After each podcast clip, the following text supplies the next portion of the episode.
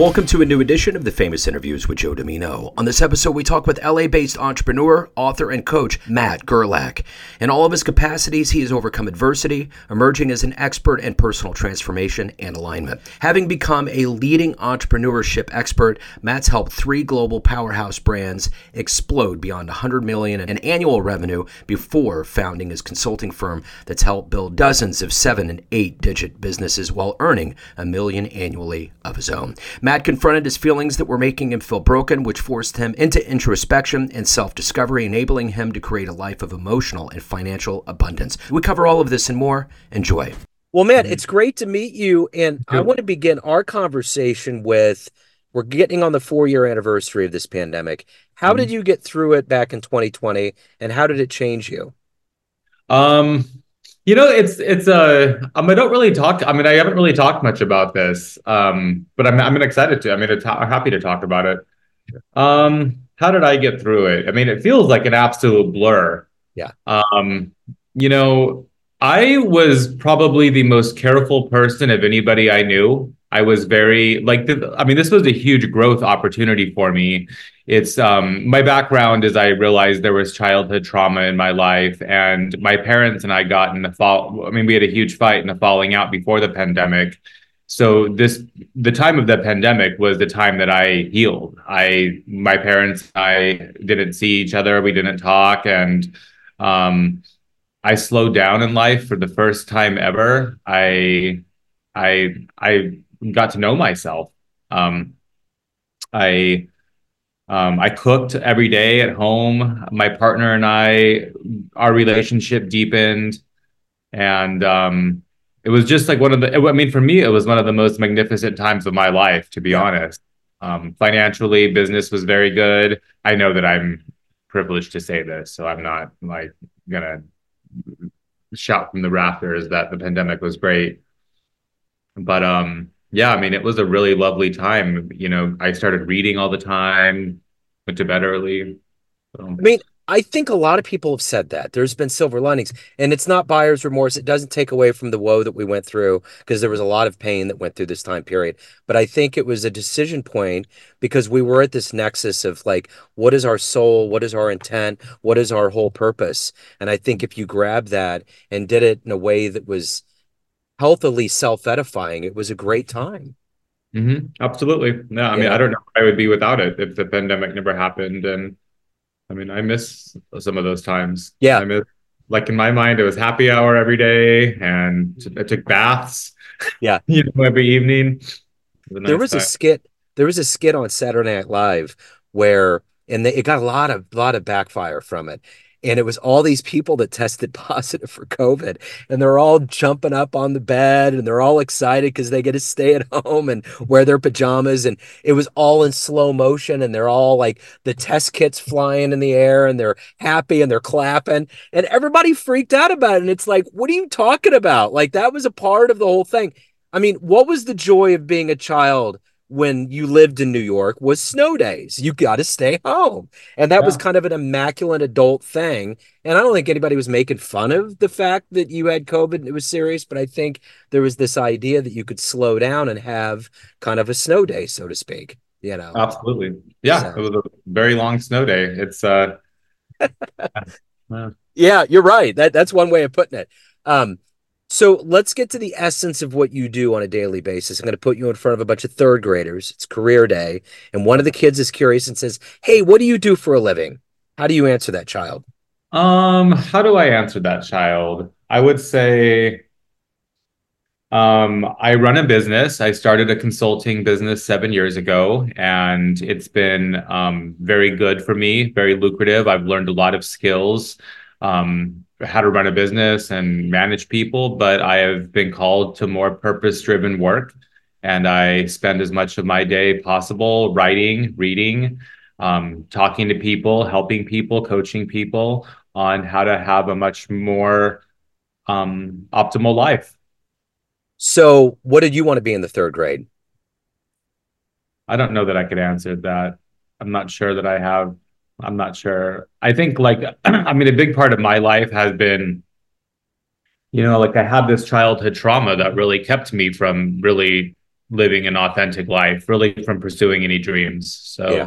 this is all very new for me to, um, you know, to be to trust that I can feel good like this. Sure. So let's get into your business trajectory of how it led up to consulting and helping people out right now. What was mm-hmm. kind of your beginnings and how did it evolve from New York to LA? How did all of that happen? So I finished college and and um and and then I started my career in metal sales. So I worked for one of America's biggest metal distribution companies, and then I decided that that wasn't for me. It wasn't a very exciting career. Nothing really wrong with it. And then I took the leap and moved to New York, and um, I landed in this baby product business. And um, it's again a very unique business, but um, I you know, I started in this industry when it wasn't really that developed. Um, there weren't these higher end baby products for parents. And so I've spent the past 14 years of my career in this business. And about seven years ago, I decided to start my own consulting business where I would, um, where I helped small and medium baby product brands achieve the greatness that I was able to achieve at bigger companies. So it's been exciting. You know, I mean, I worked with about 12 clients over the past uh, seven years. And I have two clients right now. One of them I uh, I work with for I've been with for seven, and one for six years. And um, deal. Yeah. So let me ask you this: Who's been kind of a role model or a hero in your pursuits in your life? Somebody famous or somebody? Uh... Any, anybody that's been inspirational, and the Venn diagram can kind of bleed into itself. You know, I would say it would be an author. Um, Glennon Doyle is my favorite author, I would say. And she writes, um, she's written three memoirs and she writes about the messiness of life and, you know, that none of us are perfect. And it's really helped me pursue my career of living, I mean, a career of pursuing my dreams. Um, and I'm writing. I never thought in a million years that I would be writing, and I'm writing a book. Hope, hopefully, it gets published. I mean, that's the plan. And um, she's really shown me that life is like we're living life right now. You know, we're living life right now. It's not a destination that we're always trying to get to. Yeah. So, what was the first book that you ever read that made you either want to read more or become Ooh. a writer? Mm, I would say that the first book like Brene Brown was the first author that I really started to read. I read all of her books, and it really got me to see that books are full of answers. And books are also, I mean, I laugh about this, but like, I think like, like we have this opportunity to learn from other people's mistakes and stories and wisdom. And like, you save a lot of money and a lot of time by reading a book. And like it's interesting when i look at my career like and i'm and i've learned that failure is to be embraced and there's a lesson from it. I haven't had many failures. Like i don't make a lot of mistakes in my day to day and i think it is because i rely on this other wisdom out there and don't have to learn the hard way always. Yeah well said. So if you could meet one person alive on the planet right now that you find fascinating spend a little time with them who would it be Oh, I don't know that I'll be able to identify just one person, but I would the first person that came to mind actually, I would say would be it's funny, I um, but Barack Obama. Yeah. I'm not sure why. Yeah, he's just he's a good guy, I think, and he has a lot of wisdom. He's young. I think something about like, you know, he's he has a lot of perspective. I mean, he's a very young guy for all that he's accomplished, and has a he's just he's so um I feel like he embraces one of my favorite qualities. One of the he's um he's humble, I would say. He's not yeah. somebody that I think he's very good at taking feedback and learning. So, have you read Michelle Obama's biography? I have. Yeah. Yes. That was fascinating to get the perspective of him mm-hmm. in that. I just finished it and it was so cool. And it's just like with all of the clownery that we're going through in our country right now, it's so refreshing to see that those two are so strong and full of integrity and just they just they they stayed in their lane. I mean, they changed a lot of people's lanes, but they didn't veer. They didn't get distracted. Mm-hmm. Yeah, I feel the same way. Like one of my favorite quotes would be, um, you know, Michelle Obama when she says, like, when they go low, we go high. I think I got exactly, right. exactly. And, and, and, and, and that was the part of the book where I was like, there's this rumor that she's gonna kind of become the Democratic nominee. And it was right around that time of the book where she was like, I'm 86 in it. I'm not doing it. And I hmm. feel it. She does not seem like anybody that wants to be involved with. Um, she was hesitant when he was in office, but I think even now with where it's gone, she's like, there's no way possible.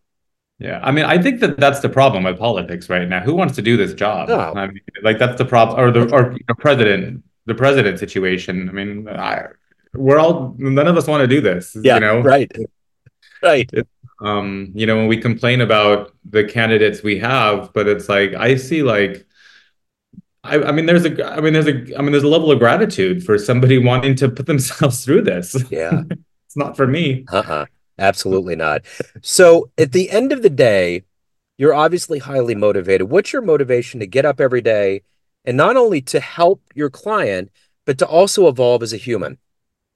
Oh, I would say my motivation is much more to evolve as a human. Um, I think that um, my motivation is to evolve as a human. I mean, that's really growth is my number one, number two um, value in the world. Like always to be growing and learning. My partner said to me yesterday, I was listening to a podcast and he was like, You're always like learning.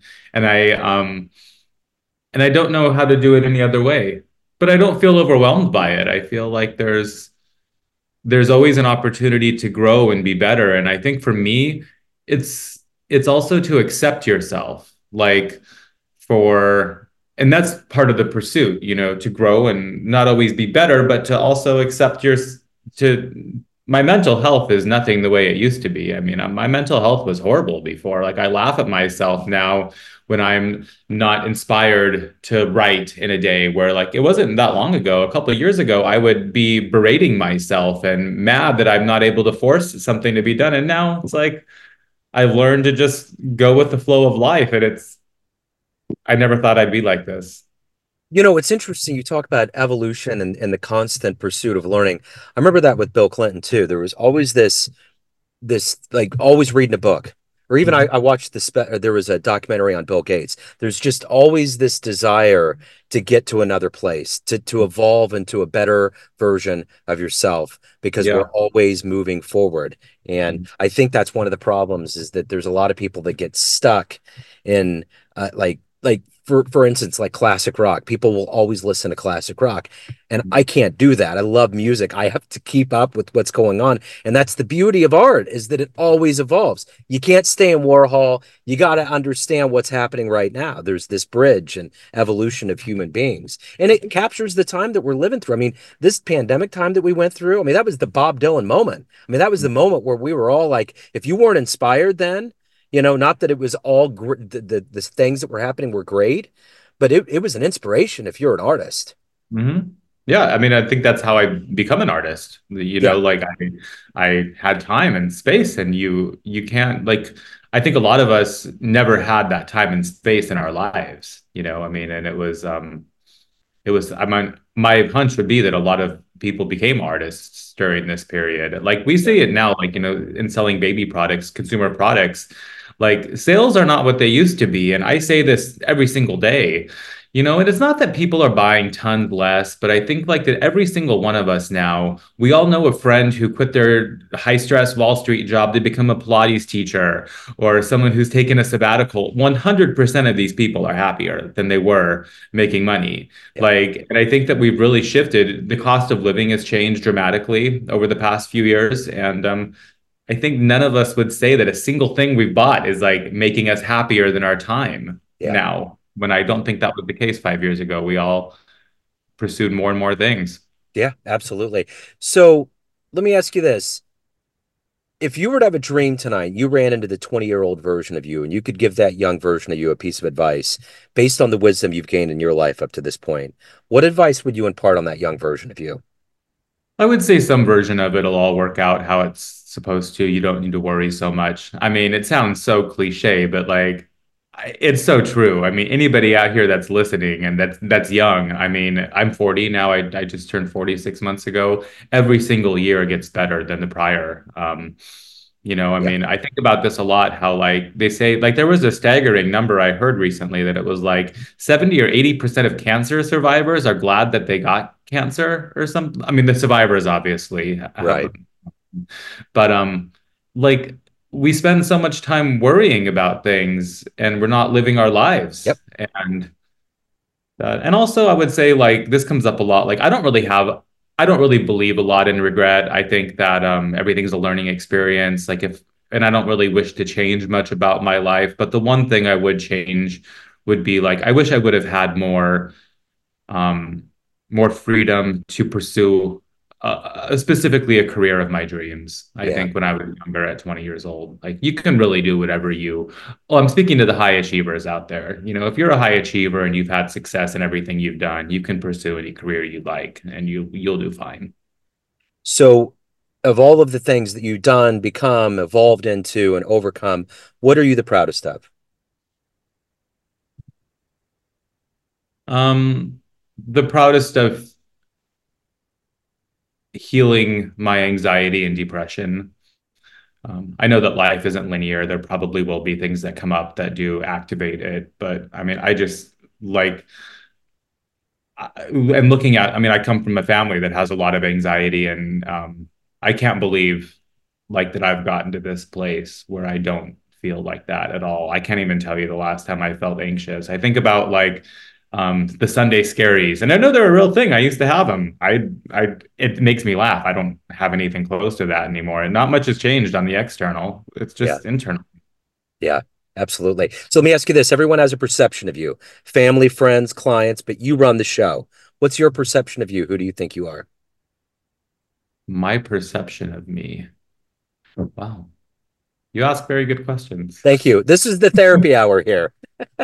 Um, no, my perception of me, I would say that I am um I would say I'm very, very open to feedback. Very, very open to feedback. And throughout my day, I am extremely um extremely courteous, extremely um concerned for others, empathetic. I spend a lot of my I spend most of my time thinking about um, thinking about how to how to be a good person. Yeah. How to, how to be pleasant to be around. So let me ask you this. What's what do you like the best about living in Los Angeles or what do you miss about New York? I don't miss as much about New York as I used to. um, I used to really miss it. I did not want to move here. My partner made us move here. I, I mean, I'm, I mean, I'm joking. He didn't make us. you know, it was my turn to compromise. Um, what do I miss most about living in New York? I would just say the culture. You know, just like just going to the, you know, going to the opera and just things like this that you can do every single day of your life. And um, what do I um, what do I like living or what do I like about living in LA the most or what do yeah yeah um I mean the weather it's something you know I grew up here and it's something that I never really appreciated and it's very expensive to live here like you know I mean I don't know why exactly but my cost of living here is more than in New York you know I mean in New York you don't really have any bills you have your apartment and your cell phone here you have homeowners insurance you have Costco you have all this stuff but it's like I see why people live here. The weather is just perfect all the time. Yeah. I agree. So if anyone wants to hire you, learn more about you, reach out, the good business, how can they do it? Uh, mattgerlach.com. I have a mastermind group for entrepreneurs, helping entrepreneurs understand their worth, advocate for themselves, um, understand their needs, and create a life of alignment. And I'm very active on Instagram at I am Matt Gerlach. And I would love to hear from anybody. I'm just, um, you can schedule a free 30 minute call and I'd love to um, connect. Excellent. Matt, thank you so much for your story. Thank you for your time. Best of luck with everything. Um, thank you very much. Thank you. Take care. You too. Thanks for tuning in to another famous interview with Joe Dimino, where we cover the world of art, literature, business, spirituality, music, and more from around the globe. Our esteemed theme music was composed and produced by the great E. E. Pointer of Kansas City's River Cow Orchestra. If you want to hear more interviews, visit the Famous Interviews with Joe Dimino channel on YouTube. You can also find us on Spotify and Apple Podcasts. Thanks again for listening, and until next time.